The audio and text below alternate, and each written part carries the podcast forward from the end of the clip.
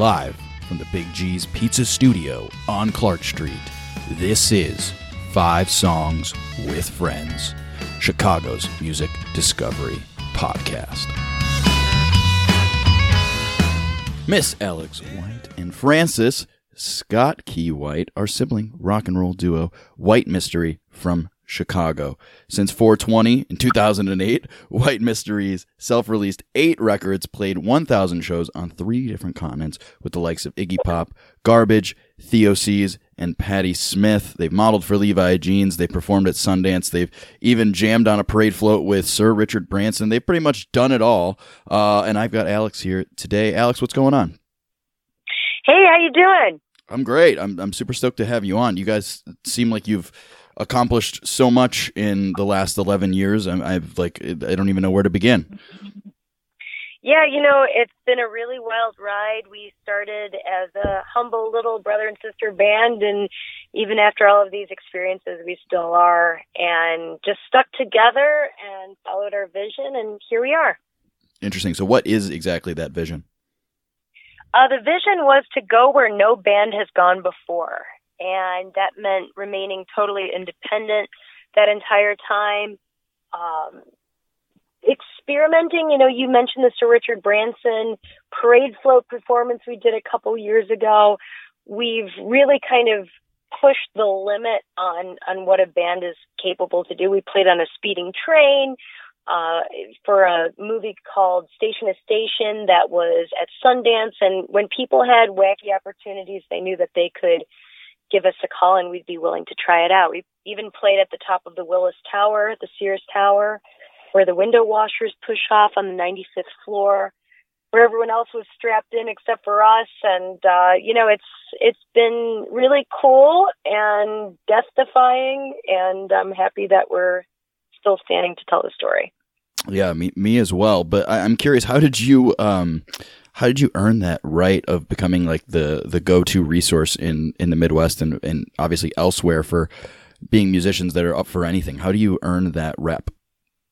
You know, that's a really interesting question. Warren Buffett, uh, you know, the the famous investor said that there's a difference between successful people and really successful people and that difference is that really successful people say no. Uh, and I would say that the white mystery experience was the opposite of that. We said yes to everything. And it's because at the time we were full time musicians, which we still are, but we had nothing but time. So if someone said, Hey, would you like to play a party in Pilsen at 6 p.m.? And then the empty bottle says, Hey, would you like to open for Jay Reatard at midnight? We'd just say yes to it all because what else were we doing? And that really opened us up to creating a really strong network of people who knew that they could call White Mystery and that we would follow through, that we were willing to, and uh, had the spirit of just being enthusiastic about trying new things.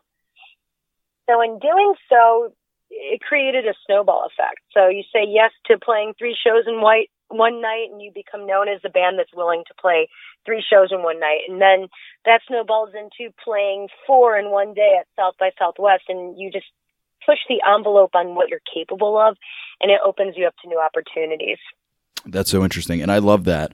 And I love the hustle. How do you keep going though because i mean a lot of people who are hearing this are probably getting exhausted just even thinking about that myself included so like how does that how do you stay energized through all of that stimulation and chaos you know, that that's also a really good question. How do you stay how do you maintain, you know, a, a, level of energy where you can propel through all these experiences? I mean, there was definitely times that we were exhausted, you know, uh, we would pull over. We were in the mountains. This was a couple years ago in the Rocky Mountains, and we were just so exhausted. You know, we fell asleep at this rest stop for two hours, just snoozing away like little puppies. And woke up and I guess that's part of it. When you're tired, take a nap. Get some coffee. You know, we're huge fans of coffee. I'm a caffeine nut. And uh, so much so that we've even had White Mystery coffee blends come out as partnerships with different coffee companies like Metropolis Coffee and Intelligentsia, uh, just because we're so into it. It's like the nectar of the gods when you're in a band. And we'd allow ourselves to sleep in. So when we were on tour doing these long drives, you know, if checkout was 1 p.m. at a hotel, we'd sleep until 12:30. You know, just to make sure that we we had the uh, energy to do what we had to do that day. We also would go grocery shopping and make ourselves sandwiches and eat lots of fruits and vegetables. So we weren't eating like McDonald's every day. Out on these long tours, we were trying to get like decent nutrition as best we could as touring musicians.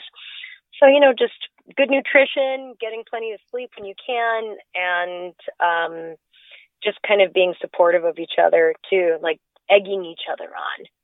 Nice. Um, well, so I've had a, a couple of um, brother, sister, or, or, I guess actually the, the two other guests that have been on the show that were related were, were both identical twins. And so, like, I always wonder, like, how do you manage? Because, like, I get at Thanksgiving, I get in fights with my family. You know what I mean? Like, how do you manage that relationship on the road, doing four shows a day and things like that? Um, gosh, how do we how do we do that? Just you mean as as a sibling relationship? How did we persevere? Yeah, exactly. I mean, Francis and I are best friends. You know, the the day I remember the day that he was born. I was about two and a half years old, and it's back when they would put babies on display behind a glass window, and there'd be a big room of babies in these little kind of baby trays. I don't know what you would call those at the hospital. And um, my parents brought him home, and he would cry and cry every night until they finally pushed his uh, his crib into my room, and he started giggling, and we just had our little telepathic baby relationship that started, and we've just been best friends ever since. And I think a lot of it also was knowing our roles and being aware of the dynamic in the band later on. So, for instance, I book all the shows. He does all the driving and having these clear defined roles, you're always trying to fulfill the expectations of your role as best you can. There's no crossover or I thought you were going to bring the guitar in. I thought you were going to bring the guitar in, you know, like confusion. We had very, very defined roles and that helps us maintain a good relationship because we we know what to expect of each other and we know that each person will do their job well. So for instance, when Francis is driving all day, I'm the one making sandwiches. I'm his co-pilot. I know where we're going. Uh, I'm able to kind of guide him and then I read stories to him all day to kind of keep him sharp. So we'll say, okay, let's read James Brown, Michael Jordan, and Aretha Franklin's Wikipedias today. We read the entire Great Gatsby on a long drive. I read all of the Game of Thrones books to him when they were coming out years ago. And when you're sitting in the car and he's driving and I'm reading, you have this collective consciousness where you're in the same little bubble going 70 miles an hour on the highway and you're also transported uh, through your imagination to these stories that we were reading that that kind of kept those drives going. So uh, we're just, you know, really on the same page. Awesome. I love it. Well, so let's jump into the song real quick. This is a song called Get Back by White Mystery.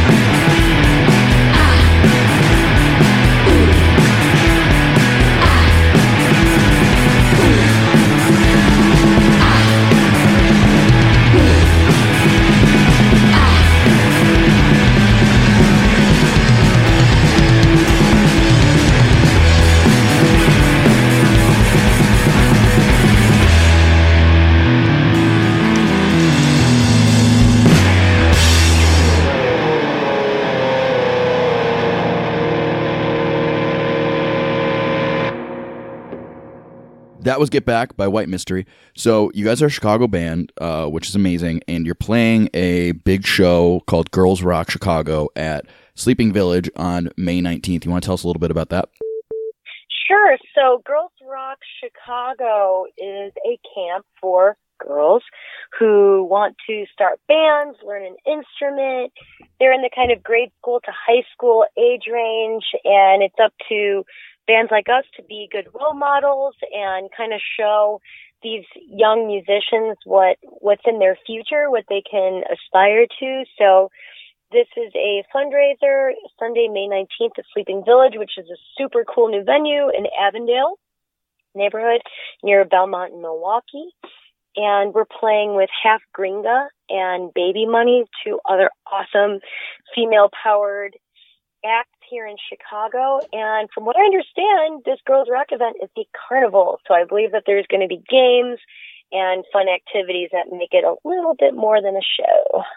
Awesome stuff. Well, everyone, feel free to stop by. Make sure to stop by, rather, May 19th at Sleeping Village. One of my favorite venues. They have an incredible beer list and a really cool kind of setup in the back for, uh, you know, a few hundred people. Um, so uh-huh. it's going to be an awesome event.